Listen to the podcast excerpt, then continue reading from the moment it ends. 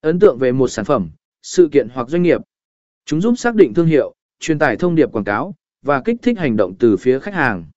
Đây là công cụ tiếp thị chi phí hiệu quả để tạo sự nhận diện và tương tác với khách hàng mục tiêu.